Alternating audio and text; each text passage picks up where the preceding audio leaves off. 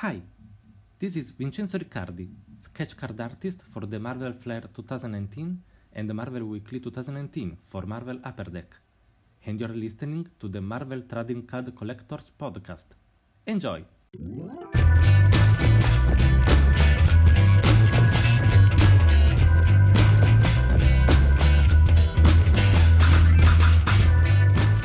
Record. Let me just go back up and check it's recording. It is recording. A bit away from my mouth. Oh my goodness, dear. Do you want to get some coffee? Oh, right? Come on. It's just outside. Lovely stuff. Right. Where are we? Just quickly check my e-packs before I go to I got my e-packs up as well, so I can share my screen and show you. I got e-packs, they're multiplying, and I'm losing control. Hello, everybody. My name is Ian Taylor, and welcome to the Marvel Card Collectors Podcast. And you better keep that in on the edit, buddy. I will. Brought to you by the Marvel Cards Fan Collective, an awesome community of card collectors and creators. I've gone already. You know where to find our groups. They're on Facebook. Just keep listening to the end. You'll find the details.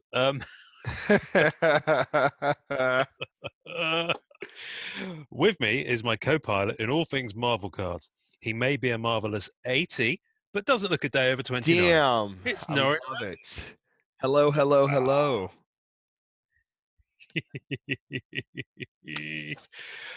Here we go. Hello, everybody. I suppose I should actually start talking, given it's a podcast. Possibly. I mean, I think we can just look at each other. People will get the vibe. We have done an episode where we shrugged at each other for a good 10 seconds and no one heard anything. Oh, yeah. So. That was a good episode. Yeah. It was a good episode, yeah. Hello, everybody. We've... so much to talk about in this episode. It's ridiculous. We already had quite a lot of good shizzle. But then, as you will know, if you're up to date on things and or you're following our Instagram or our Twitter or our Facebook, which is at the MCC Pod. See, I got it in nice and early this episode. You will know that since the last episode, which we recorded a week ago from when I talk, and obviously we only dropped it yesterday, Marvel 80th, which we had previewed, suddenly got announced on... What day was it? I think Tuesday? So. It just dropped out of nowhere. Tuesday. Got announced on Tuesday saying, it's on sale tomorrow. I love that. Yeah, that's right. 7th. So they put out the announcement. It's on sale tomorrow is the 8th. And it was an EPAC exclusive. Yeah. So it's not going into stores, which is why no one had heard about it, which is why no one knew about it, which is why it wasn't showing up on the Cardboard Connection, blowout forms. Yeah, all the dealers. And so obviously, possibly a little bit of a... In fact, one dealer who we know who's in the group did comment that he was a bit bitter about it. But it's an EPAC exclusive, and it's out. And Norrin and I have been going in ham for it, which is your expression. I definitely went ham, so I use it for sure. And I, for you. For me, I did. Yeah. For me, like, my ham is like, I bought a box, and there's no surfer cards in it. So most people were like, what are you doing? But... I did go in because I want to be part of this brilliant conversation, and my boy Ian is in it, and I want to be part of the movement. So I'm here. Okay, so Marvel 80th, it's really interesting. So this is kind of going to be us talking about Marvel 80th and giving it a bit of a review. I'm gonna just get to the punchline here. I absolutely love it. I think it's a great looking set. It isn't new artwork. It's comic art, but they've done something very similar to what they did for Marvel Weekly. And in fact, when I look at Marvel Weekly, I can see actually some of the character cutouts, like the Wolverine, for example, they've used. Well, some of the cutouts on the 80th are actually the negatives for the Marvel Weekly. Yeah, which would have been the first sort of cards in every 4-week cycle on Weekly. So, so it's a big set. So I'm just going to lay it down for those who don't know, and then we can get into talking about it. So, it is 200 cards, but they're all digital base. Okay, so that means that 200 card base set doesn't physically exist. So, given this is an EPAC exclusive release, I don't consider them base cards. because they're not cards. Right, they're not cards. They're now you're just buying 200 images that you know times 5 that you have to combine. So you have to combine 5 right. of each to get your physical, which is your it's called your color spike, yes. Which is a variation on the color wheel thing that they were doing with Marvel Annual. So which is absolutely fine because you know the base cards are nice, but they're very very kind of plain and simple. Yes. You know, there's not much going on behind the cutout. So effectively, the color spike adds the background. So 1 to 100 are your kind of regular. And then the cards 101 to 200, they call the high series, mm-hmm. which I think that's an interesting name. I think they are probably a little bit more short print. They're way more short print. So if you go to a store and you go to, well, I'm just going to go to the checklist on my screen. Oh, yeah, that's right. Just so that I know what I'm talking about. And this is the point where you see how deep I am down the rabbit hole. I love it. So, so you got your base set, then you got your high series, and then you combine and they're digital.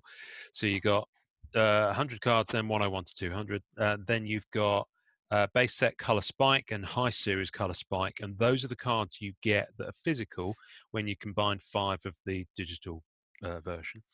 Then you've got a retro parallel and a high series retro parallel, and those I'm very enamored with, I have to say. So basically speaking, there are two lots of 200 that you can have physically in your hand, and the base is kind of the digital stepping stone to that. Then you have 3D cover, comic covers, but they're 3D lenticulars, and there's not that many of them. There's 12 regular ones and 6 short print. Then you've got something really nice, which is greater story puzzles, and these are specifically designed to work on a 9-page mm-hmm. binder page. So Upper Deck, I don't know if you've been listening, but thank you for doing that, because it just looks really, it's a really nice. They're utilizing how collectors display and collect these cards in a very interesting way. Yeah, it just looks really good. Oh my God! Ian. I've just opened it up and you've seen that I've got all of those, almost. So the greatest story puzzles. I didn't realize this until yesterday. There's the night Gwen Stacy died. Is the first binder page. So you've got 9 cards in that. Then you've got Dark Phoenix Saga. Then you've got Infinity Gauntlet, House of M, Civil War, and Secret Wars. So you've got 1, 2, 3, 4, 5, 6. I can't count. It's terrible. So you've got 6 by 9. You're a beast. What I didn't realise is that cards 8 and 9 of each 9-card mm-hmm. thing are short print. I thought the short print was just an extra kind of the 9th card. Nine. But I didn't realize it was the 8th and 9th card. So there's me thinking, I've finished all these 9-card pictures, and they make a really good picture. And some of the guys have put them on the group, and I'll Pankit. Have to Pankit. I will have to be good evening, buddy. Sir. Good evening, Pankit.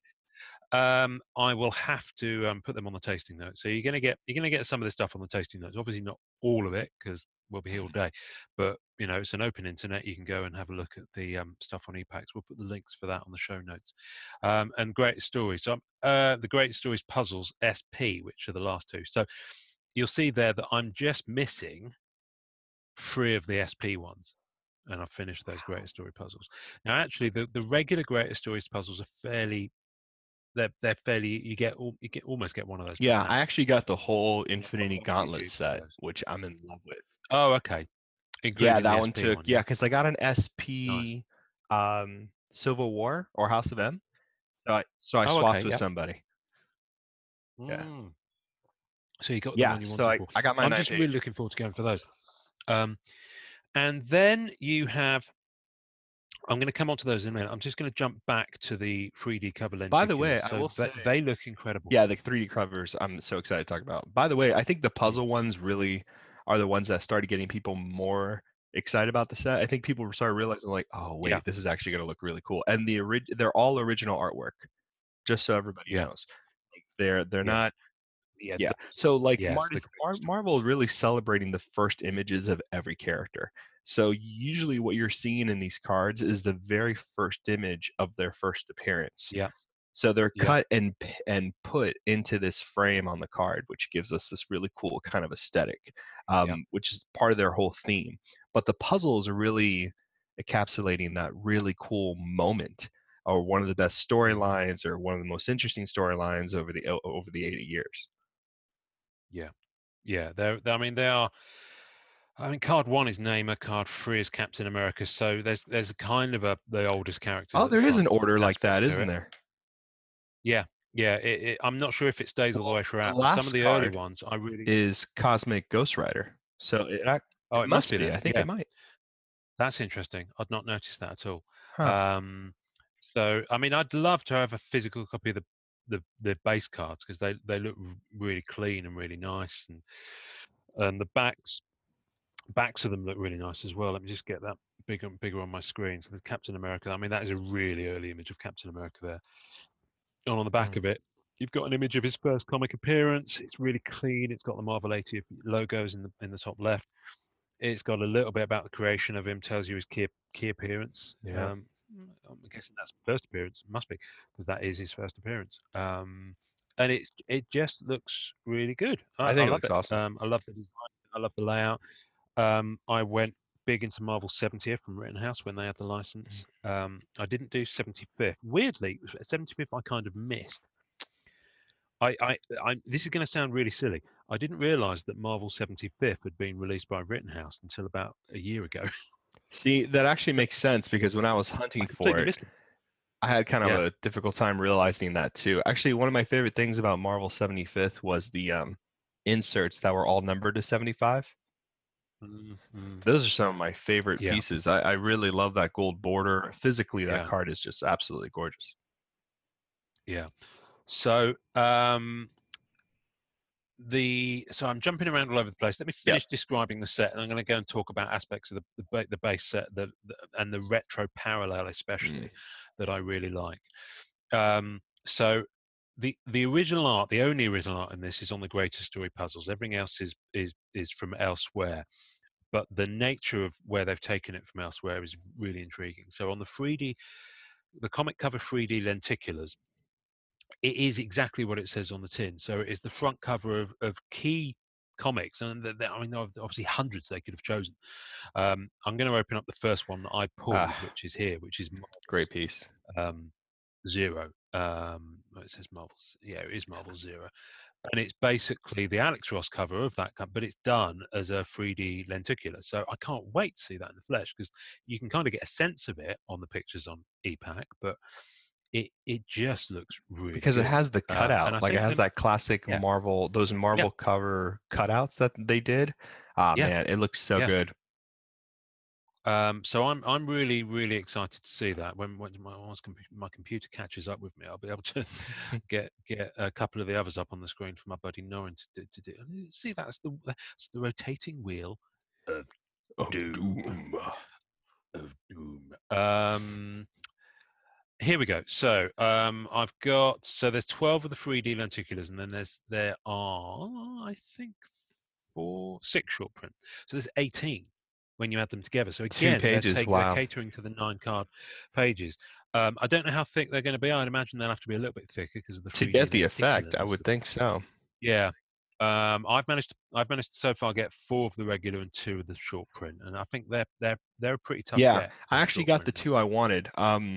I got the X-Men first issue cover, which is this one here. I'm about to open up. X-Men I'm in love with. I love that piece. And then I got the Marvel one that you pulled, because after I saw you pull it, I was like, nope, I need that. Yeah, no. So I mean, Marvel's is kind of a no-brainer. Yeah. Really. There's a couple of interesting choices here. Amazing Spider-Man 278. I wouldn't say that was ever an iconic cover. But I think they must have chosen ones that work in that format. Oh, Marvel's 25th anniversary. Maybe these are hallmarks in the decades. Possibly. I mean, Amazing Spider-Man 278 is kind of the conclusion of the Hobgoblin series, and it is a beautiful cover. I wouldn't have necessarily expected to see that honoured in that way. Let's have a look. Marvel Comics presents 77 is a Weapon X one. Crazy good one. Yeah, it's just a lovely. I know. Lovely cover. The thing is with Marvel Comics Presents as well, this is what I love. I know, I love that so much. I picked up former issues, is that it's got double covers. Mm-hmm. It's a flip book. That's right. Which is why I ended up with so many doubles of them before I got sorted and got an app, because I'd see them and I think, oh, I haven't got that one. You turn it over and of course, because I do have it, but I don't remember that cover. Anyway, I digress. So you got the 3D lenticulars, you've got great stories, and we're almost done, folks. This is actually quite a tidy really set. Although there's a lot of although there's a lot of volume of cards, there's not that many levels to it, and not that many layers to it, because then you go to the higher end pools, which are the comic clippings. So you'll have heard us talk about comic cuts before, where there's sections of comic panel that are cut out and put into cards. I mean, this is literally that. The interesting way they've gone about it is that they have led with describing them by the artist name and then the issue. I love that. And I think that's really interesting. So they've clearly chosen to focus on the artists. That is carried through by the fact that you've then got another subset, and that's really limited and tough to get because there's only 25 of each. There's 27 of these.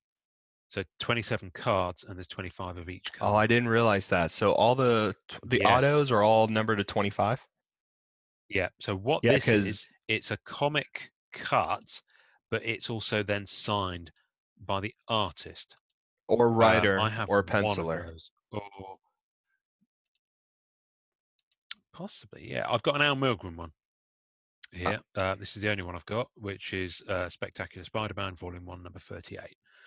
And it looks, from the scans, obviously we don't have these in hand, it looks like it's a sticker autograph, not on card.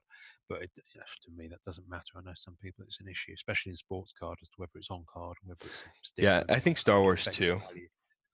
For me, I don't care. So you've got, I've got number 13 of 25. It's just a lovely card. And comic cuts are the ones. So great. Those are the ones I'm currently pushing for. I'll talk about how and why in a moment. And then you've got sketch cards, which are very interestingly broken down into Golden Age, Silver Age, and Bronze Age.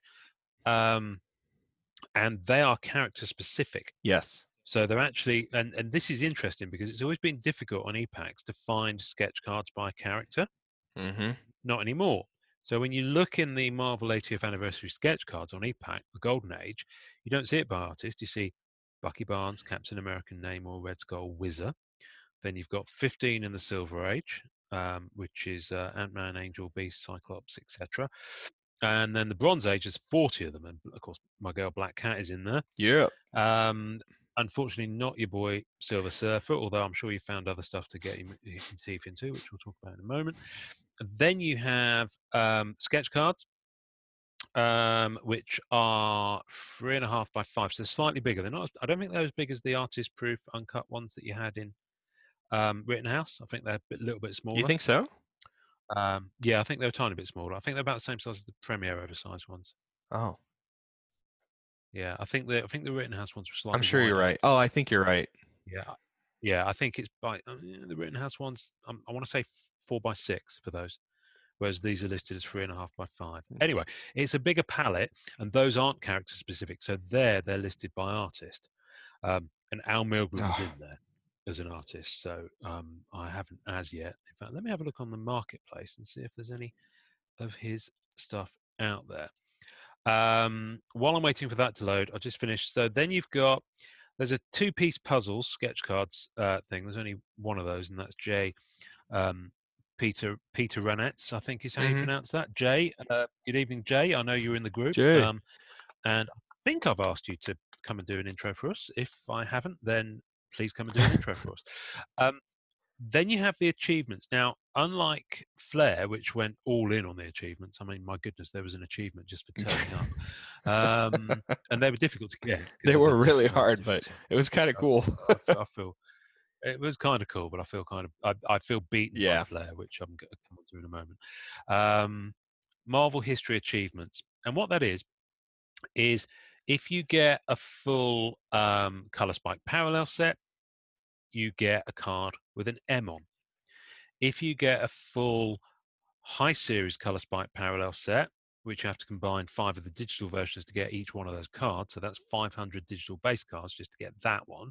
You get the A, and then the retro parallel 1 to 100. You get the R, and then you get the V with the high series retro parallel, etc. So you get 6 cards that spell out Marvel, and it's quite a cool image actually. I'll just quickly pull it up. Because no, I won't, because I'm in a different browser screen. So I'll carry on talking. It'll go on the tasting notes, knowing you can find it. What are you trying to pull up? Yeah, the Marvel. There is an image on the email from. In fact, no, let me get it up. There is an image on the email from Upper Deck telling us about this set that has that Marvel spelt out. Yeah. So you can look at each individual one through the checklist. You can. It's the image of the 6. Yeah, no. For. So let me just find that. Speaking of which, I need to chase Upper Deck because I did a purchase the other day and it went through, but I didn't get a pack. I'm not happy about that. That's weird. I have emailed them and they replied, "You didn't get a pack?" And I said, "Well, yeah, I didn't get a pack." Where's my pack? Here we go. Right. So let me open up this email. So wow. I should have opened this up. It's just nice. It looks great. So, there you go. Marvel. Beautiful. It's actually quite nice. That Marvel spelled out, that's on a patch, right? Those are patches? I don't know. It's not clear. It's not clear. I don't think it is. Because, to be honest with you, no one was worried about that. Because the first 10 collectors do all 6 letters got, if I can find it, because I've got X number, you got an original comic art piece. And there were 10 of those. So from published comic books, you get an original page. Yeah. Yes. Drawn by that artist. Crazy. You get the original page. So, so people were motoring and I was getting, and the one that people were having trouble completing was the, base set high series. Yeah. That was the one that people were having trouble getting all 5 cards for, to be able to then get the high series color spike parallel, to then be able to get the letter A. And I kid you not when I say that for about 10 or 12 of those digital base set high series, I got one of those comic clippings. Are you serious? Yeah, no, someone was properly like, because the thing that is interesting about this is that people really wanted to get in that 10 to get that piece of original. Oh wow, that's awesome. So is it done? What's the number? I think about 6 of them have been redeemed. You can check. I'll go to achievements. And the first guy got an X-Men one. I can't remember his name now. And he did say afterwards, he said, "I'm moving so fast. I actually only needed about half of those. I felt so bad. I sent him an extra card, like a proper card that he could use to trade." Oh wow!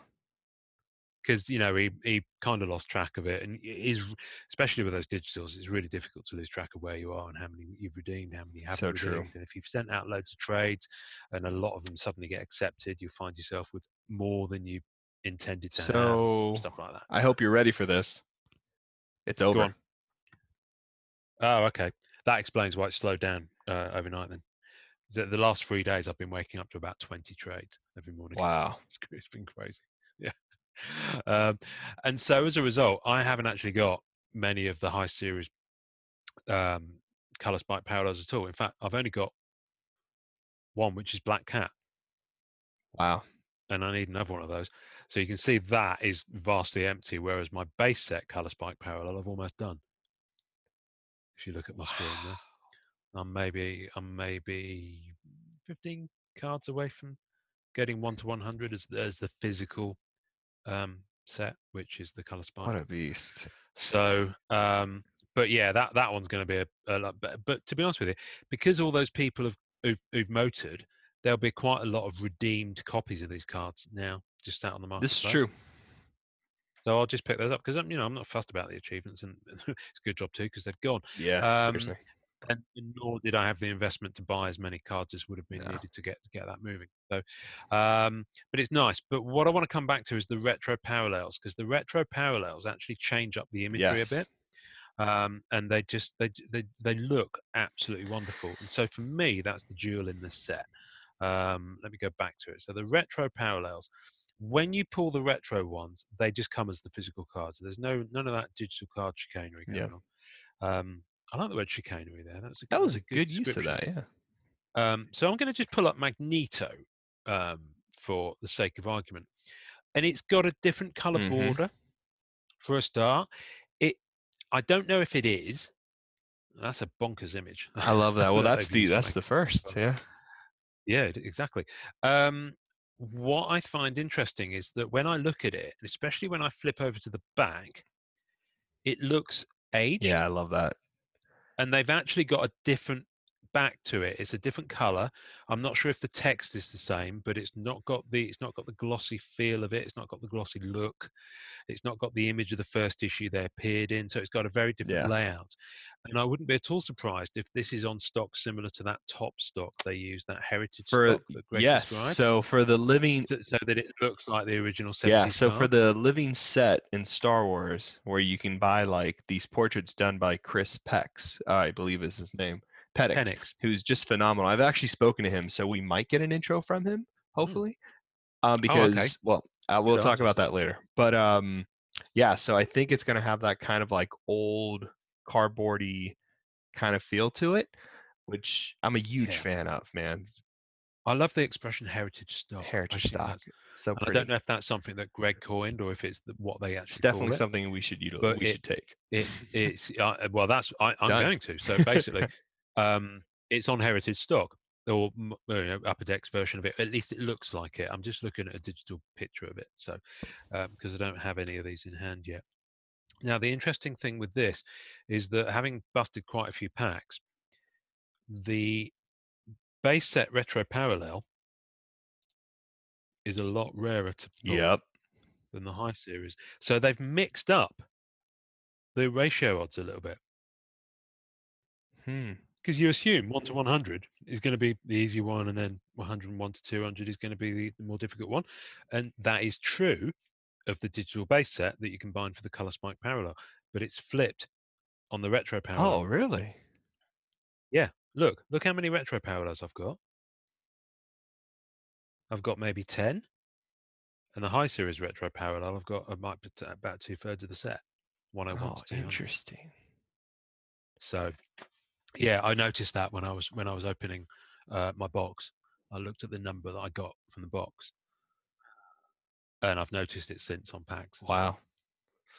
So anyway, very cool. So but it's not, aside from the fact that you've got, if you take the digital base out of the equation, when you get this home and you've got it in your hands, you've got a 200 card color spike. That is effectively your physical base set. Then you've got your high series retro parallel, which is another 200 cards. Then you've got 18 free deal lenticular covers. You've got 6 sheets worth of greater story puzzles to flip through. Then you've got the comic cuts, the autos, and that's it. Unless, of course, you've gone in for sketch cards. It's a decent volume of cards, but there's not actually that much to it. So I think they've kept it quite tight, even though it's quite a big. Sort of, it's in big chunks, and there isn't really a middle tier with it. If you look at it in that sense, really. With a lot of sets, you had the stuff that was really easy to get, and you had loads of, and then you had some stuff that was a bit harder. Then you've got the stuff that's really tough to get. With this, it's kind of the extremes, and there's it's just the volume of it. I think that's going to be difficult for people. But it's nice, but I love it so much so. I've kind of, where I'm up to with Flair is I did tiers 1 to 5 on the Flairium. Those have been done for a while. I'd done like the base level of some of the stuff I was going for, like the singularity and the matter, the antimatter, and pieces of Flair. I'd done that.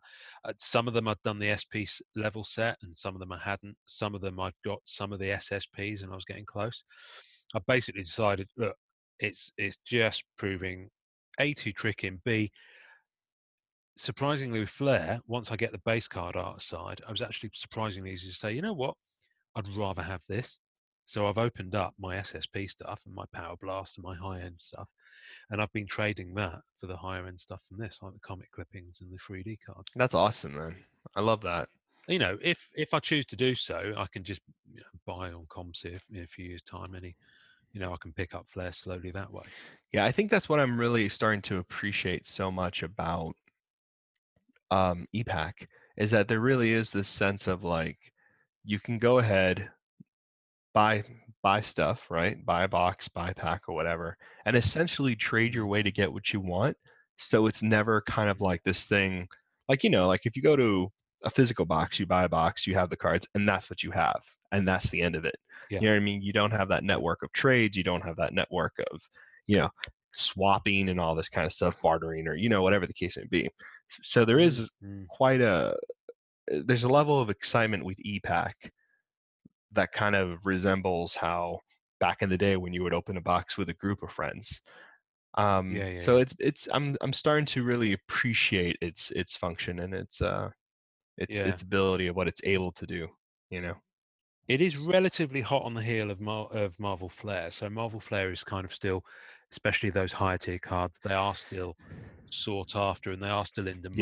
Yeah. I mean, things do cool very quickly on EPACs once the people who buy a lot are done with it. Your market gets kind of flooded by relatively few collectors, I find, who are chasing those really higher end things. They've got deeper pockets, but it's, if you've got something that is of a higher end pull, that kind of credit, if you like, stays in the system. Yeah. As kind of a closed loop system of, and obviously the values and the perceived values do fluctuate, but it's just really interesting. And so I just love it. I just really like the set. It's singing to me in a way that Flair, I liked Flair, but I think I liked, obviously the base art is great on Flair. Once you get outside that, it was all about gimmicks. All the different tiers were just different type of production gimmicks. Yeah, I agree. Cards. And I kind of had, the interesting thing about Marvel 80th is that Marvel 80th hit me where I feel Marvel, whereas Flair didn't do that for me. Yeah. It was just a nice card gimmicky thing to collect. And, it has an appeal because of the Marvel brand. For example, pieces of Flair I love, and I'll always love those cards from Flair. But, and I will go back and regroup. But I've effectively used all of my top-end Flair that took a little while to get and was a bit tricky to get some of it. Yeah. And I'm flipping it into Marvel 80 because Marvel 80, I'm going all in. I love it, man. I love that you're going all into that. Yeah, I just love it. I can't wait to get it in hand. I really can't. So chances are it'll probably get shipped to you before it comes to me. So, I'll have a look at it. Well, I actually went pretty ham as well with what I've collected. Tell me. Here, I'll show you what I have so far. All right, let me stop sharing my screen so that you can... Well, the interesting thing is your choice of characters because you constantly... I'm such a weird collector in that sense. Because I always collect kind of like these weird, I'm liking what I'm seeing. This weird stuff. Okay, so I'm going to blow a kiss to your wife as well. Sorry, she came in. She was like, "Hi." I was like, "I saw that." I saw that. Sorry. Yeah. I got shut up. I got giggly. So yes. Oh, you're blushing. Yeah, I am. Yeah, so yes, I definitely love the high series characters quite a lot. The Beta Ray I really love. The Medusa I thought looked really good. This Siren, I'm obsessed with that Siren and the positioning and the composition, the Valkyrie as well. Valkyrie's nice. The one thing I will say at this point, there are no base plates for this set. I wish there were printing plates. I would have really gone ham. Printing plates, sorry, yeah. Well, what I'm wondering is, although this has been an EPAC's only release, it does make me wonder if at some point they will release it physically, and they've just flipped it around. I don't know, man. That'd be crazy, though. You reckon they will? I don't know. I don't think so. Because if the printing plates are in the physical product, that would put the physical product in very high demand. That's actually a really neat way. Actually would be really cool. Of boosting your physical product sales. I mean, I'm with you on that. I mean, I'm with you on that. I don't know. Maybe they're not. But that would be cool. Given how left field this whole release was. So I'm going to put a crazy question out there for you. No. It relates. These color spikes. Do you think there's a foil or a hologram effect a little bit? Oh, that had not occurred to me. Yes, possibly. It looks like it, right? Like, I mean, we've seen these things have problems before where the specs don't quite come. Man, getting Jubilee, Domino, and Silk as the color spikes was a nightmare. Well, they're the high series. You were chasing them at the same time, all those guys who were going for That's the right. Team. I like the Lady Sif a lot, too, and Colossus and Morbius. So then these are my retros. Some of the outfits are so dated. I love it. These are my retros. Oh, wow. So you're kind of going for a mini rainbow within the Yes, side. I did. I did the Jubilee. So, and I got the Domino and I got the Silk, I think. I've actually not had a chance to fully appraise all of the art on all the cards yet. So there's a couple here. For a start, who is I have no idea. It's a character. But she's wearing quite an outfit. I had to get her retro because it was such a retro character, and it's such a there's you know what I mean. Like, who knows that? I never heard that character. I mean, what I find interesting about this is characters I genuinely haven't heard. Right? Yeah.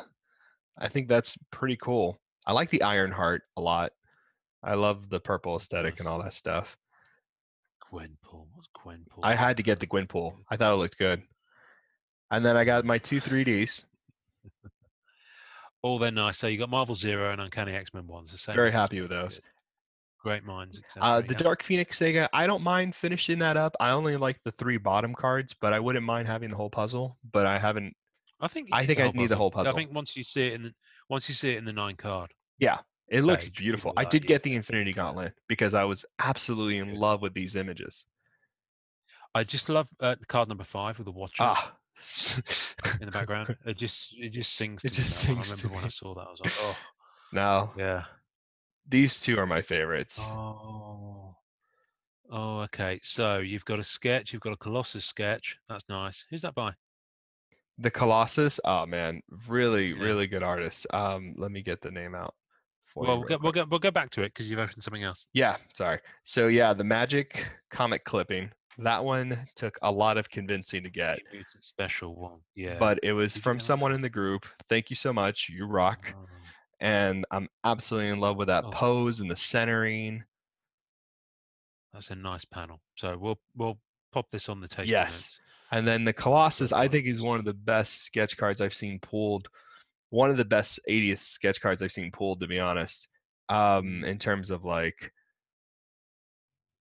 that just looks good. Oh, that is good. That is good, actually, yeah. The interesting thing about 80th is that the sketch cards, given the amount of product that's been broken, there's not a massive amount of them out there yet. I think they're quite. Yeah, I think they are. There's really not much. There's only 3 Black Cats. Israel Arte, is that?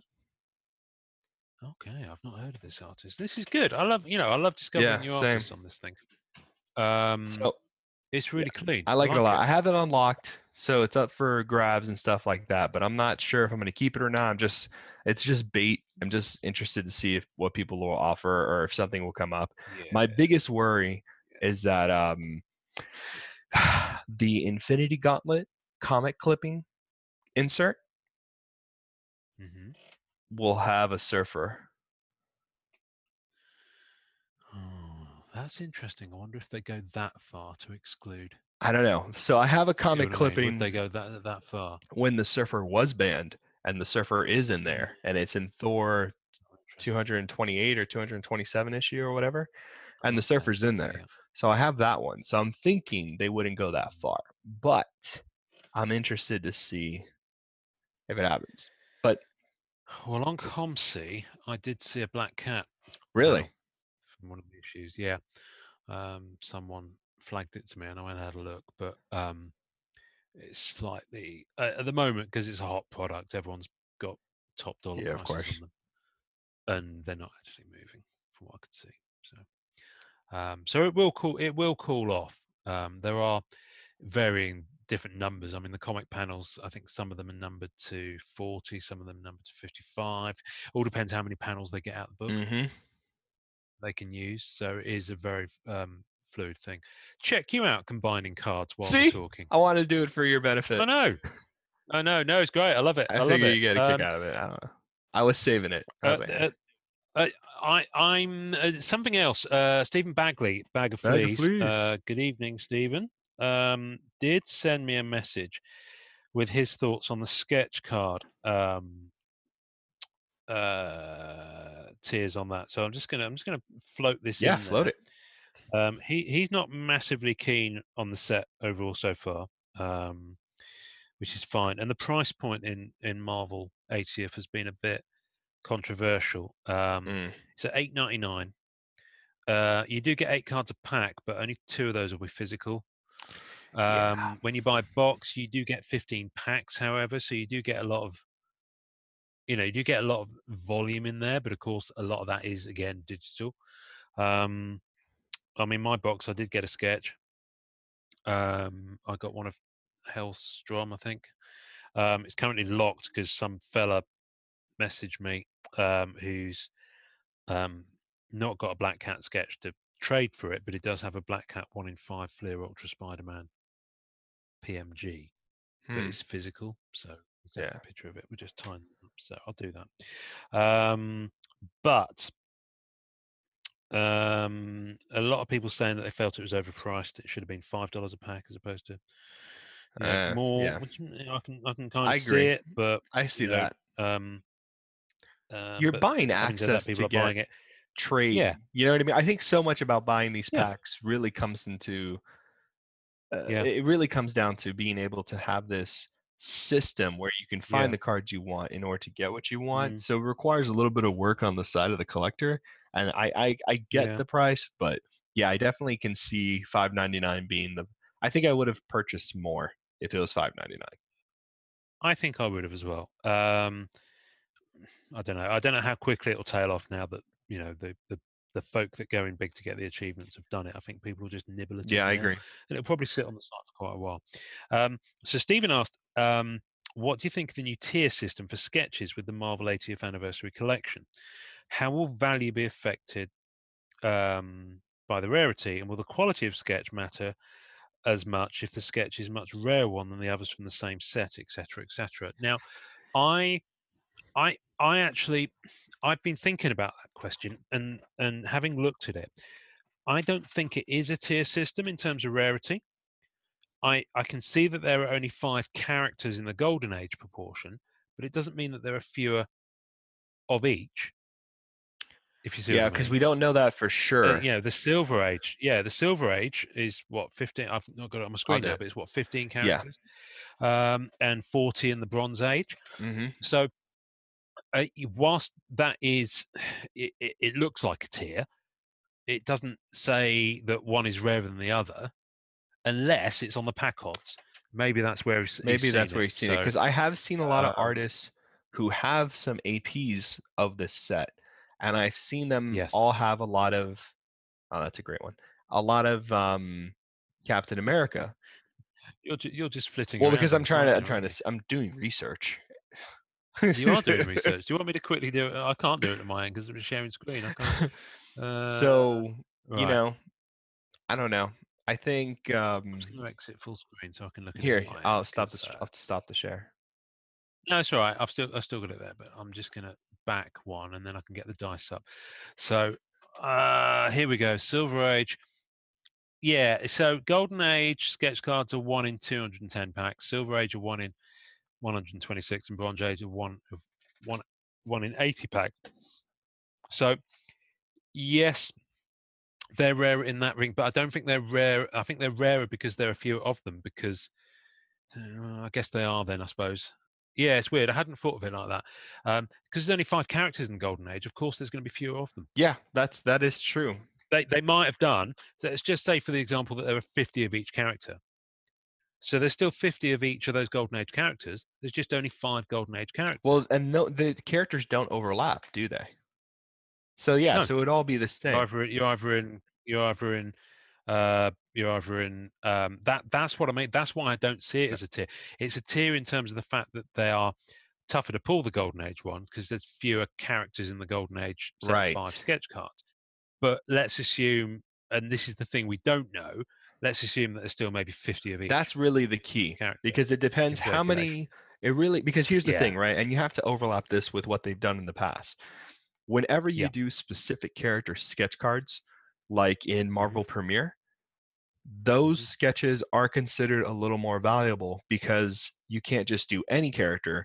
There's a set number of characters. So like back in the Rittenhouse days where you would see how many cards each sketch card artist did, you know what I mean? In Marvel Premiere, every character had 50, like 2012, every character had 50 sketches of them from the 50 artists who are whoever, how many artists participated or however it went. So what I'm thinking, when you have specific characters like this on the specific card and so forth, I think what ends up happening is that there are only so many cards that say Colossus on them and given out. So I imagine there's a number, but do we know that there's a number? No. And how many of them were accepted? How many were rejected? And you know, the thing is, because they can't do a free-for-all in terms of characters and so forth, you're really looking at, let's say you are a fan of Blade, right? You go and you see what Blade sketches are available. When you see a really good one, in your opinion, that you really like, I would say jump on it, because I would say that's a harder pool to get a very specific character in a style you like from this set, in my opinion. I do think that's a kind of a big deal. So it's a nice set. You know the other reason why they do them with character names like that? E-packs. You're absolutely right, because otherwise you can't search for them that way. You know, so it's either artist or for most of the sets it is artist. And so you've just got to go through each of the artists to try and find the character you're looking for. At least with this, I can bookmark the Black Cat one and favorite that. I mean, I've only seen 3 on there so far, but there's a 4th one being posted on the group earlier today. But having seen it initially, I then very quickly called on it, because this is a general note for artists. Please stop drawing Black Cat with just all white eyes. I don't, someone may correct me on this one, but I don't remember ever seeing Black Cat with any kind of suit or costume that had a white kind of visor thing over her eyes in the same way that Spider-Man does. She needs eyeballs. It's just a fact. Just don't do it. It's just, you know, it's like, look, she's got eyes. I mean, virtually every one of my sketches, she's got eyes, even in the 3 that I can see online. See, the 4th one that was pulled earlier and posted on group. It's clearly been locked because it's not visible on the marketplace, but anyway, I'm just gonna have a little pause here because we have yet to thank our artist intro, and I have a feeling this might segue into something I know nothing about, so let's do that. But for me, Marvel 80th, double thumbs up. Yes, same. In fact, I'd put more thumbs up if I could. If I was an octopus, I'd have 8 thumbs up. Do octopuses have thumbs? No. You had to think. I did. I was like, they have. So squids have the. Okay, we're not going to go into this, but yes, no thumbs on octopus and squids. No thumbs on them. I wonder what they do when they're lonely. Okay, so this week's artist. You don't get lonely with a tentacle, okay, bro? They're just fine. You don't have to worry about that. Yeah, exactly. Yeah. Where does a fish keep his money? Oh, God, where? In the riverbank. Wow. Hey. Bada bing. We will get there. Vincenzo Riccardi, or Vin, as he signs off his emails. Vin, thank you for your wonderful, wonderful accent on a. Thank you for your accent. Thank you for your accent. Italy. Yeah, thank you for your accent. Oh, I really need to get more whiskey when I'm doing these episodes. Vin, I first kind of discovered you very, very recently on your Marvel Weekly work, but I know you've done other Marvel sets, but of course you were one of the you know this listeners. Vincenzo was one of the artists on the Marvel Weekly Achievement sketch cards. And you can see his absolutely glorious work he's posted on his Instagram, which is quite a long one. So I'm going to read it out, but I'm not going to spell it. You're just going to have to rely on the tasting note links, and we'll put it on the Instagram and Twitter as well. Yeah. His Instagram is Vincenzo_Riccardi_Vin Artwork. So there's quite a lot going on there. He's also got a website, artstation.com/Vin Artwork, VIN Artwork. So I imagine if you Google Vin Artwork, you'll probably find him. But yeah, nice stuff. I really like his style on the Marvel Weekly ones, his post, brush pen and Copic. He's done, and they're nice. They've got quite a nice dynamism to them. I think we mentioned last week that someone in the group had pulled the Red Skull. Yes, but he did. There's a nice Captain Marvel on his Instagram feed. There's a Daredevil with the original yellow costume. Well, yeah, I don't see that often. No, I contacted him the moment I saw that that card being pulled, the Red Skull and the other one, and I was absolutely obsessed. So I had him come into the group and post the rest of his cards, which we now see. Yes, yes, which is when I hit him up, and then he agreed to do the intro. Right, yeah. So as always, we work awesome as a team. So I haven't commissioned an artist in a long time, and I commissioned him. Oh, wow. And okay. So that says something, because I stopped commissioning for some time. And yeah. I'm going to show you the two options he gave me, and we can go through this with the group. So I had him commission Magic. Right. Okay. Let me get right. Share your screen then. This is news. Here it comes. This is no one has been saving this. I can't find my other. Well, there's something else I'm saving, so we'll wait for the end of the episode. But these are the two options he gave me for Magic, and it's on a Marvel Weekly Artist Sketch Card, and it's an AP. Oh, it's nice. Yeah, so these are just rough mock-ups. They're roughs. This is not the final product. This is just a rough, just to give me an idea. This is how professional it was. So what's he drawn them on? This is on the computer, I believe. Oh my goodness. Okay. Yeah. Yeah. They're beautiful. Yeah. Sorry, folks. It doesn't. They're really pretty. So we will put this on. My favorite. So I love the X-Men costumes in a wide range. Like my favorite is really Cyclops in the leather bomber jacket, Jubilee in her leather coat, Gambit in the trench coat. Like those are some of my favorites. Yeah. But early 90s. Right, Jim Lee kind of run. But I have a soft spot for the blue and yellow. 250 to 300. Yeah. I like the blue and yellow too. I think they're really cool. Anyway, so I wanted my Magic to have her sword, the blue and yellow, and the devil tail. It's got the X-Men and the horns. There. Yeah. So I went ahead and had him do them for me. The first one is her centered walking towards me, and the other one is her kind of at an angle, and you're looking down. And you're seeing her in a really cool, powerful stance. I chose the one looking down because I've seen quite a few where she's dead center. So I want. It's very interestingly subjective, this, isn't it? Because I would have chosen. Yeah, see, I know a lot of people would, but Hey, if everyone was the same, it'd be boring. That's true. I am slightly regretting my choice now, though. No, I like the one I picked. I'm fine. No, mate, don't regret it at all. It's beautiful. They're both astonishing. It's like choosing your favorite child. Yes. We don't have favorite children. That is wrong. We don't. No. Well, some people do. It's just some people, you look at them when they're out in the grocery market and you think your child's a dud. But... Try again. Man, that's some sick stuff. No.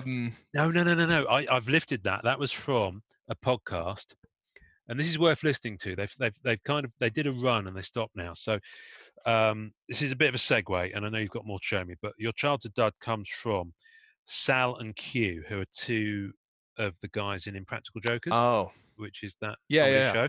So Q is one of the three guys who does Tell 'Em Steve, Dave. So that's where I know Q from. Okay. And Q was always part of this comedy troupe called the Tenderloins, who eventually got big and became the Impractical Jokers, but they're still called the Tenderloins, so they still go on tour as the Tenderloins. So Sal and Q, when they started doing the TV show on their downtime, would record a podcast called What Say You?, which is just them talking to each other. And because they're both on the comedy spectrum, especially Sal, who does a lot of stand-up comedy, you ended up with a lot of kind of the improvised sketch stuff. They would just riff off each other. And one of them is this whole thing where Sal goes on this thing about your child's a dud, and it's really worth seeking out. It's called What Say You, and I'll put a link in the tasting notes. That'd be awesome. Even if you don't listen to any other. And there's another one where Sal inadvertently ends up with someone else's pants, and then sends them ransom notes saying, "I've got your pants." Okay. It's worth listening to. It's worth listening to, and there's visuals to go with it. Anyway, sorry. Back to Vincenzo. Thank you for your intro. Sorry, Vin, you're getting short shrift here. But go and check him out. There's some astonishing stuff on his Instagram feed. There's a black and white Wolverine on there. Yeah. Which is just astonishing. It's lovely, really good stuff. So we're going to post pictures of all these on the tasting, well, as many as I can do, because I do the tasting notes when I'm sat at work. Got told off this podcast, which is why the episode went up a day late.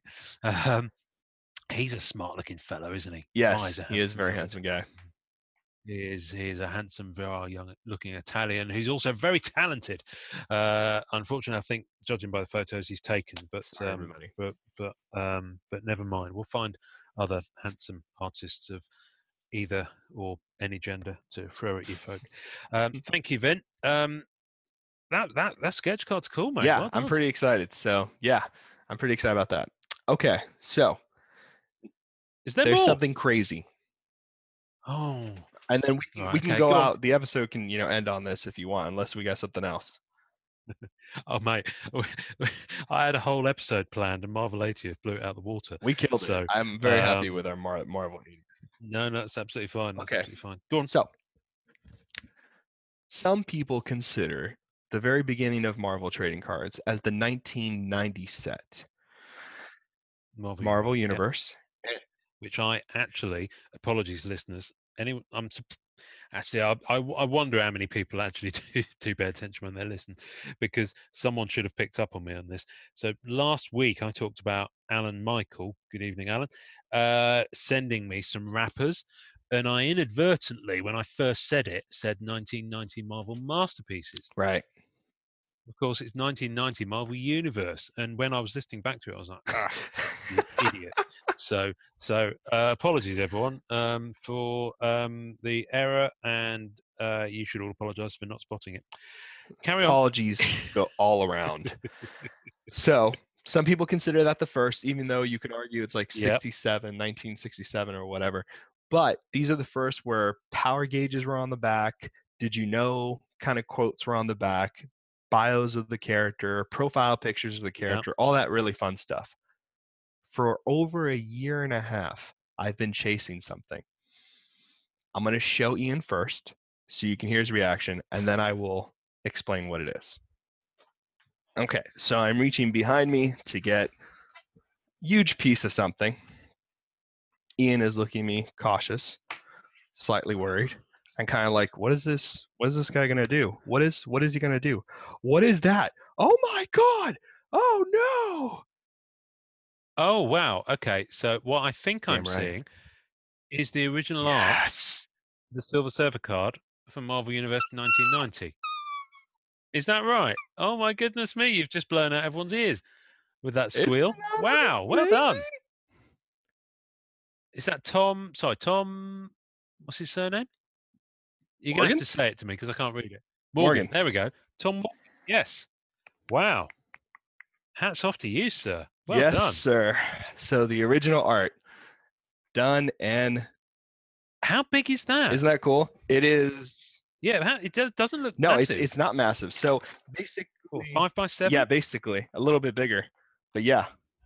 My goodness, that's wonderful. So he did a bunch, and there was another artist who did a bunch, and so they were all done in ink and pen. And those are the originals. Mm-hmm. And then copies were made just so I'm sure people are interested in the process of it. So then copies were made and they were put on acetate, like cells, like you would in animation. And then what happens is they're blown up. And then you had Philip, I forgot his last name. I'll find out, was the colorist for most of them. And he did the coloring. So I know a collector who has most of those color things. But this piece is actually the original art, the ink and pen, and from Tom Morgan, which is pretty crazy. It's just hard to get a lot of his original pieces. And I got this piece after a year and a half of asking basically the Marvel Silver Surfer original comic book art collecting guy, Mark Brien, I think his name is Bryn. I think that's how you say his name. Bryn, super sweet guy. Yeah. When I was younger, he had a website up called silversurfer.us, and he had everything from the animated series. He cataloged everything. It was a huge Silver Surfer fan. Oh, really? Huge. Wow. Okay. Like Doctor Strange Archive. But it was big. It was huge. It just as big, thorough, all that kind of good stuff. Plot, overviews, all this kind of stuff for shows and comic books, and categorized everything. And I recognized as a kid, I looked him up later on comicartfans.com, started chatting with him, and realized he had this piece. So he had it. You didn't get it from Tom. No.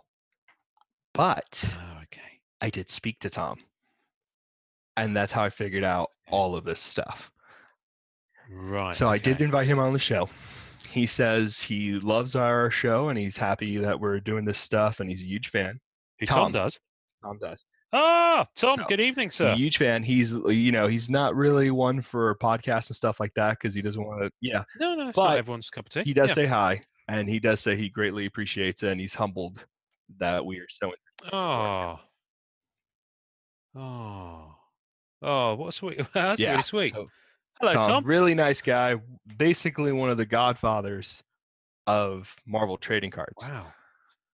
Yeah. How crazy is that? Well, I've been waiting on this. This came here. Pick myself up off the floor. No joke. We recorded last Saturday. It got here Tuesday, and I've been just drooling and waiting to show you. But there you go. Oh, okay. Wow. I knew someone had gotten you tail wagging this week. Yes. I didn't realize it was that. That's astonishing. Well done. Oh, we're dropping bombs left, right, and center over here, aren't we? I thought it'd be cool. Did he do the original Black Cat? Did he do the Black Cat from that set? I don't know, but we can check. Let me see, because that would be amazing. He doesn't have any of the other pieces, but might be worth tracking down because I didn't get it from him again. He hasn't had those pieces since the 90s. He might know. He might know where it went. Mind you, it's the 90s. It probably changed hands a few times. In the 90s, everyone was on a lot of drugs. Yes, 90s was a bad time. Good time. The 90s was a great time. I was just stoned for most of it. Let me see. I'm oversharing.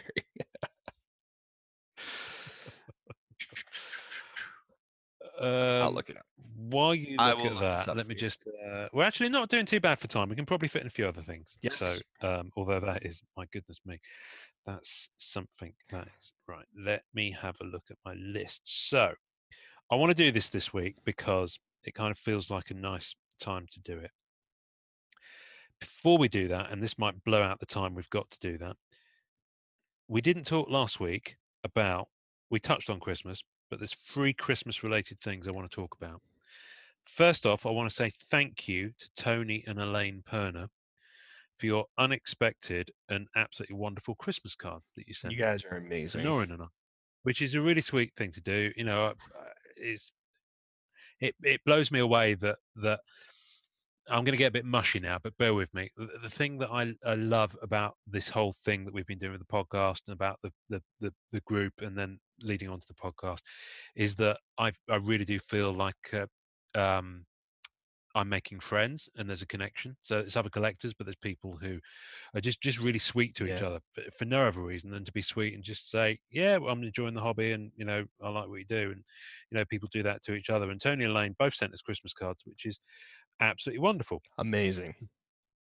Big deal, you think. Okay, you got a Christmas card, and it was just a, opened it up, and it was a lovely Christmas card. I don't think it was one of their images. I don't think they'd had them printed. I think it was just a Christmas card. However, on opening it, inside, Tony had done in mine one of the most incredible little Black Hat ink headshot remarks I've seen. And what did he do in yours? The surfer, baby. Oh, dude. So we'll put pictures of these up. And of course, this Christmas card will go with me to the grave. It's beautiful. I'm looking around because I thought I had it with me, but I don't. However, I will get a picture of it on my screen because I can't remember if you'd seen it. I left it in the office. It arrived the day before I flew to America, and then I left it in the office, so I couldn't get at it until this Monday just gone. So let me get it up on my screen, and Norrin, let me just share. I've lost the control to share my screen. Where has it gone? Where has it gone? Where has it gone? Here it is. Lovely Christmas card in and of itself. Yeah, really nice. And inside there's a really sweet message. Merry Christmas to you and your family. May your hearts be filled with love and joy. It certainly was when I received this, because that was in it. Wow. Isn't that just beautiful? And this will be on the taste. Look at the detail on that. Folks hopefully have seen it. This is really nice. And, you know, Tony and Elaine, they're both super mad skills. So, but thank you. So sweet. They were so sweet. That broke my heart. Saying that on the episode, it was just really sweet. Something really interesting happened to me on Christmas Day. I had a few trades come my way that were unsolicited that just came to me, and they were things that I needed. Oh, wow. But they asked for very little in return. In fact, one person just gave me like 4 really nice, juicy Flair cards for virtually nothing in return. And the message on it was, Merry Christmas. Thank you for, you know. And I noticed that's so sweet. On the EPACS forum, that there were a few people talking on the EPACS forum that they just went on there on Christmas Day and decided to just gift trade random people. That's so nice. Now, this particular person, and I know what their user ID on EPACS is, and they did say a name, but I don't fully associate it with the first and surname that's in the group, but I think they were in the group, so I think it was someone who listens. But whoever you were, thank you for that. I just wanted to make a point of saying that. I just thought that was a really interesting thing that people on EPACS did that on Christmas Day. So nice. I mean, I'm not saying it's a thing. Only a few people choose to do it, and obviously, you know, it's just a really nice thing to do. And the other thing we didn't talk about is Rise of Skywalker. Yes, we didn't talk about that. That's right. I'm gonna at this point, I'm gonna say spoiler alert. Spoiler alert. And if you haven't seen Rise of Skywalker yet, it is, as I record, the 11th of January. This will drop hopefully on Thursday, the 16th of January, if I have time around other stuff to get it organised and Norrin to get it edited. So if you haven't seen it by now, it's been out 3-4 weeks now. So yeah. Yeah, Norrin's nodding at me. He's muted himself because he's literally putting his stash back into what I can only describe as one of those safes that you see people in the 70s cracking with drills and like arm guards, and you have a big room with a vault and things like that. He knows, you didn't see the combination, did you? You didn't see me jump in there. I couldn't even interrupt. Of course I did. It was my birthday. So my cat came around and she was looking at me and she's upset I'm ignoring her, and I was like, she's gonna jump on my stuff. Let me put it away. Have you ever locked her in the safe by mistake? Have you ever locked her in the safe by mistake? No. She's tried to get locked in the safe by mistake. What about your cat? Anyway, so Rise of Skywalker. What do you think? Rise of Skywalker. Okay, so what? How do we want to talk about this? Do we want to be honest? Strike me down. I will become more powerful. More powerful. Possibly imagine. I don't. You know, for me. Yes. If I had to pick a favorite of the 3 of the new ones, right? Mm-hmm. You know, I would say my favorite is Last Jedi. That's very interesting. You said that to me, and I thought that's a very interesting. The word "interesting" only comes up where I'm like, I totally disagree with you. No. I don't actually. The difficulty I've got is that Last Jedi. Let me first off say that I enjoyed the heck out of both Last Jedi and Rise of Skywalker. I enjoyed them as well. Rise of Skywalker in particular, because I saw it in America and the seat was bigger than my sofa and it fully reclined, and there was probably about another 2 meters walkway in front of my seat before the next row down. And I was like, oh my goodness, I'm in hot heaven. It was the... No, I'm not going to finish that sentence because that's rude and we're supposed to be... Rude! Anyway, but I've only seen Last Jedi once. So I've not rewatched it since I saw it at the cinema. And I really enjoyed it at the time. And then I kind of became aware of a lot of people getting a bit funny about it. And I've read some stuff online where people are being like really anti it. And I like the fact the guy tried to do something new with it. I think it's flawed. I don't think any of the sequel trilogy is perfect in any way. I think it goes for the nostalgia trip in a big way. I think to a lot of the degree, Force Awakens is actually quite a messy connection of set pieces, but it riffs on the first one so much it's almost kind of a traced carbon copy. Really is. It's fun. It's I mean, they're really all fun. They're all fun. They're all entertaining. Yeah. As in The Last Jedi, which had a moment in it that was genuinely jaw-dropping that I've never seen before on screen in anything. So hats off to you for that, Ryan Johnson. And by the way, I think he's the guy who did Looper. Yeah, he's also the one who just did Knives Out, which was really, really good. Yeah. I've not seen that yet. I've not seen that. Looper, I absolutely love. I liked Looper. I think it's a really, really, really, really good time travel movie. And I'm big fan of time travel movies. So if you want a good time travel movie that will properly blow you away with the audacity of what they choose to do with the story, is Predestination. Predestination is stunning. It's Ethan Hawke. Oh wow, I've never seen it. Sarah Snow. Predestination. Noah I'm a Taylor, sucker for a good time travel movie. Predestination. You want a good time? I absolutely promise you. If you don't enjoy Predestination, I will eat my hat. Done. I'm watching it then. You'll love it because I know you that kind of promise. Your background. You know how much I'm into people eating hats. You'll love it. It's always been a thing of mine. Yeah, you are. Yeah. Sick hobby outside of the card one, but yeah. Well, you know, what floats my boat. You need fiber to move. That's what I'm going to say. So Rise of Skywalker, I really enjoyed it. I had a really good time in the cinema. I'm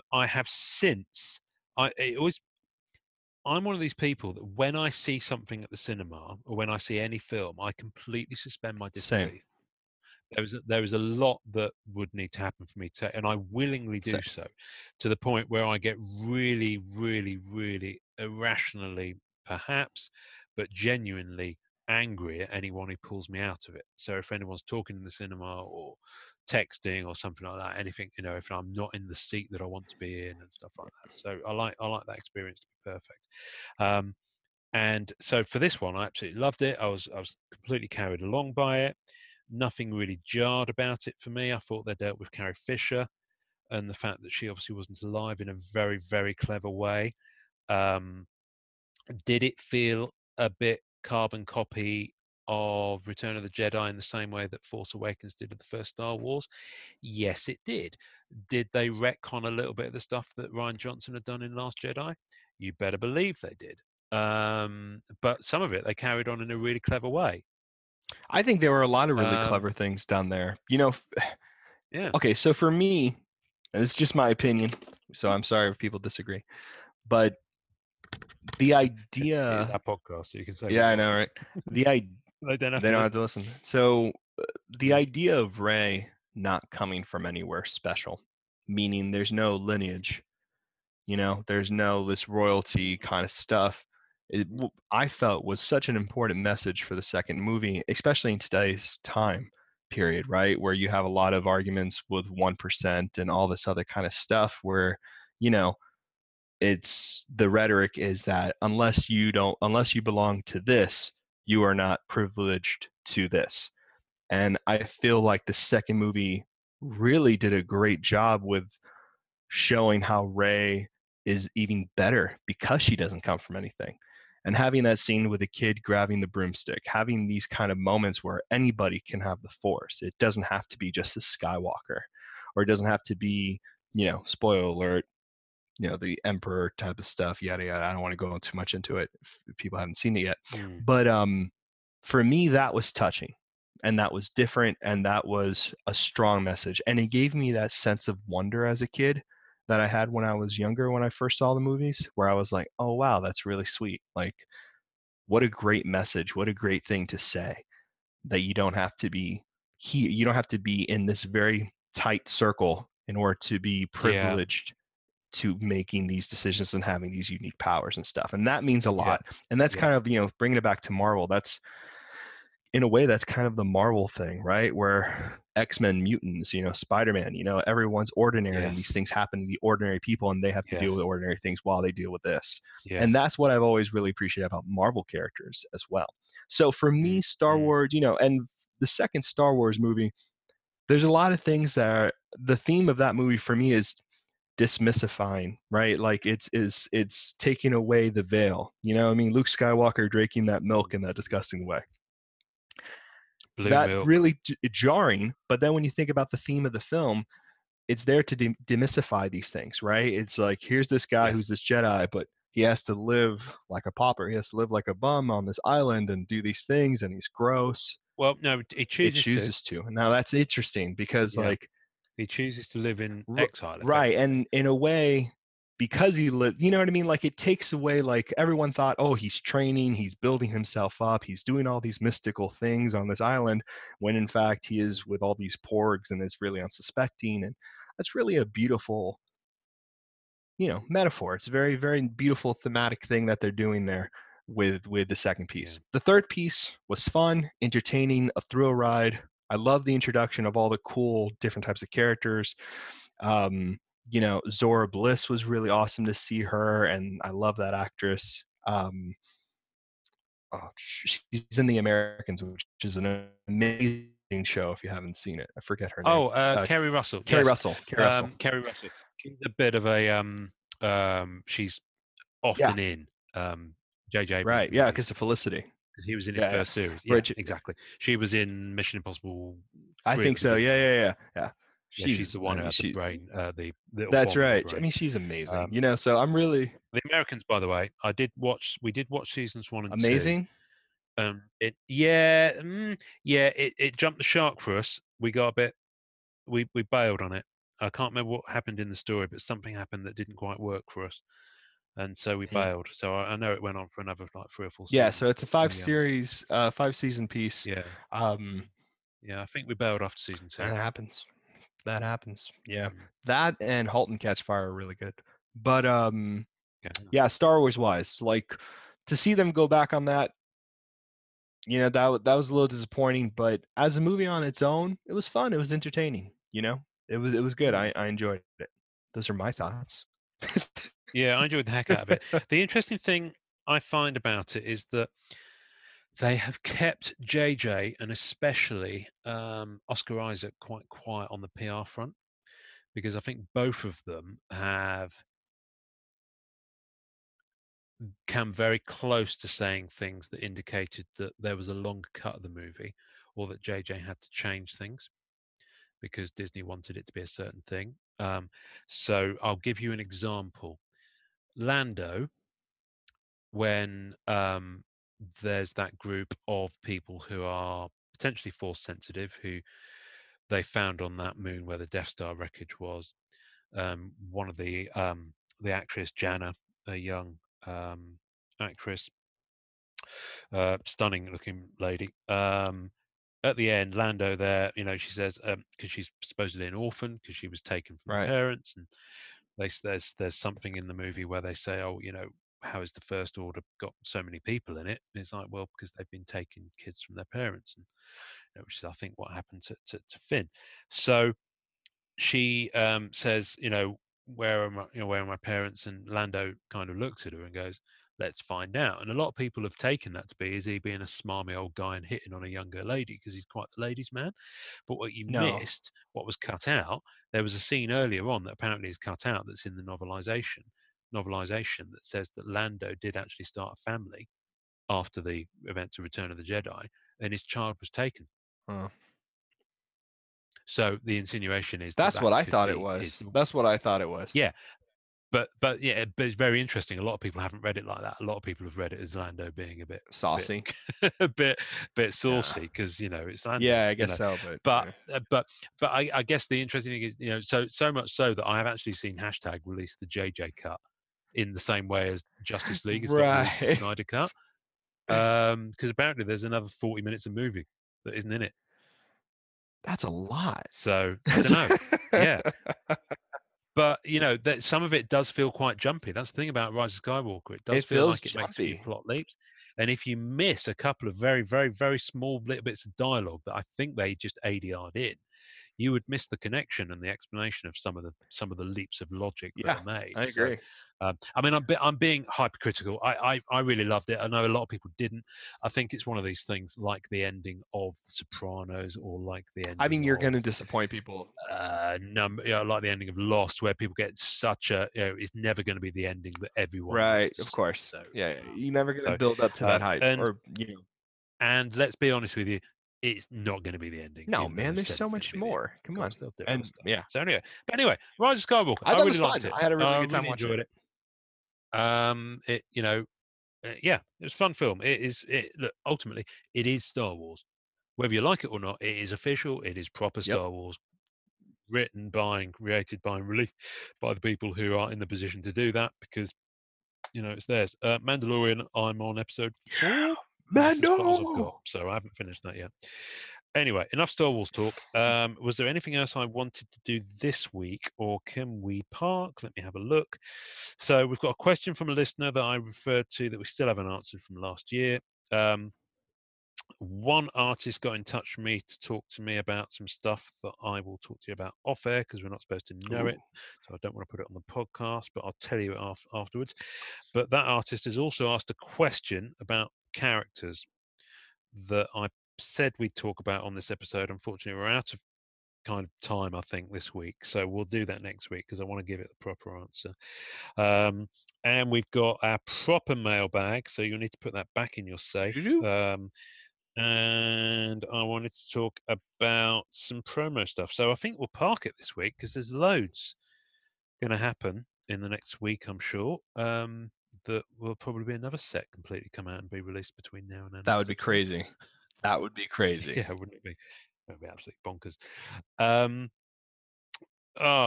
So this one of these guys who's sent us some stuff. It's not the guy who's written in, which you've got there. We have had another guy reach out to us. So I'm just going to say, hello, Frank. And we'll talk about Frank on next week's episode, because Frank is a really nice guy who's sent some really nice stuff to us, which I've not shared with you yet, so we'll talk about that next time. Right. Just a little plea for people, really. If you are digging it and you are liking it, it would actually really help us out if you would find our page on Facebook at the MCC Pod, and like that page and leave us a review on that page. If you're not into Facebook, however, and you listen to it through iTunes, it would really make a difference to us if you dig it, for you to click that star rating, and also possibly just type a little bit and just leave us a review there. It just really helps us out. Transparency, so you guys understand, the more reviews, the more likes we get, all this kind of good stuff, the more information we will hopefully be of known to us, and that kind of stuff can come back to you, and all this really cool things can start happening a little bit more with the show. So it'd be greatly appreciated. You know, I'm going to be slightly more blatant than that and say, you know, I've had small chats with some of the guys who work at Upper Deck. I know they know we exist. I haven't yet had any contact with the guys who work at Rittenhouse. I know they don't have the license, but I'd love to talk to them at some point. But ultimately, the more you guys interact and connect with us and dig it and make suggestions and give us talking points like Frank has, and we'll talk about that next week. The question from the artist that we're going to talk about hopefully next week. The feedback from Frank, who says he loves the show. It's all absolutely brilliant. But where it really helps us out and really puts us on the radar and puts us in the minds of the people who do these sets, who create this platform, and who commission these artists. Ultimately, those guys, you know, they've got a lot to do, and they've got a lot of stuff to put out there, and they're probably a small team. They've probably got quite a lot of balls in the air. If in any way we can make that an easier process for them to get these sets out into the wild and known about, not that they appear to be having any difficulty with that, then we'd like to do that, and we'd like to be in a position to be able to bring you guys some more exclusive news in any way we can. So I'm basically saying the better profile we have, the better position we'll be to do that. So it's cyclical, you know. it feeds into everything else. I'm going to sign off by showing you one thing I didn't show last week, which I'll put on the tasty notes, which is, where is it? It's in here somewhere. So I know I told you I got some stuff shipped from Copsey. Yes. There is my Fleer Ultra Spider-Man from Amazing Spider-Man 94. It is the coin card signed by Sal Buscema. Oh. Just because I want to hit you, make that noise. Damn. That looks so good. So, these are such nice inserts. They are literally, so what they are for those, and it'll be on the tasting notes. It is a card. It's a fairly thick card. Has to be. And it's got two coins in it. And that coin was the cover price of that issue of Spider-Man. So there's 15 cents in there. There's a dime and a, is nickel. It nickel? 5 cents? Yeah. It slightly freaks me out that the 10 cents one is smaller than the 5 cents. Yeah, isn't that weird? I don't know. It's even weird for me. Yeah. We have the same in the UK. Okay. Don't even get started. And but it's signed by Sal Buscema as well. Like officially signed. Like on card. That's amazing. You can get coin cards without the signature. They're just lovely. And I've only got a few of these. I think I've got two signed ones. The other one is signed by Glynis Oliver Marsh, who we spoke about. Yes. That I love that. That's a nice good cover. One. And then I've got two that are just I got three that are just coins without signature. Which are just lovely. So that's the kind of stuff that floats my boat, which is why I'm going so ham on Marvel 80, because they've got those comic cards. I love the comic cards. I'm just such a fan that they brought those back. Yeah. So I prefer them over the sketches. Just for me personally. I kind of do too, in a way. But this set for me, it feels like the more natural fit. You're going to want it. Yeah, sorry, I don't say I'm down on the sketches. I'm not at all. I love the design of the sketch cards, and I love the back. I've not yet seen a Black Cat one that I like, and I'd like an oversized one, but I've not yet seen one pop up that has been seen in the wild. Anywho, thank you, folks. Thank you, Noah. Thank you, brother. And as soon as we finish recording, I'm going to tell you some juicy gossip. Well, gossips. We love the gossips. We love the gossips. We love the gossips. Happy collecting, everybody. Enjoy collecting, even.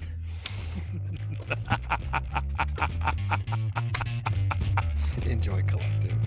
Why does this happen to me? Thanks for listening to the Marvel Card Collectors Podcast. You can subscribe via our home on anchor.fm/MCCP. Leave us a message via that link with questions, comments, or just to say hi, and we may even play on the show. We're also on iTunes, Spotify, and all major podcast platforms. Our podcast is at The MCC Pod on Facebook and Twitter, and you can find links on our Facebook page to the two groups MCCW, Marvel Card Collectors Worldwide, and MMC, Marvel Masterpieces Collectors. On Instagram, find us at MM Collectors and at Sketch Card Hive. The great music we use is called Rocket Power by Kevin MacLeod. Thanks to the collectors, artists and creators who support the Marvel Cards Fan Collective. We'll see you next time, and remember, it's a small hobby but a fun one. Make mine Marvel and enjoy collecting.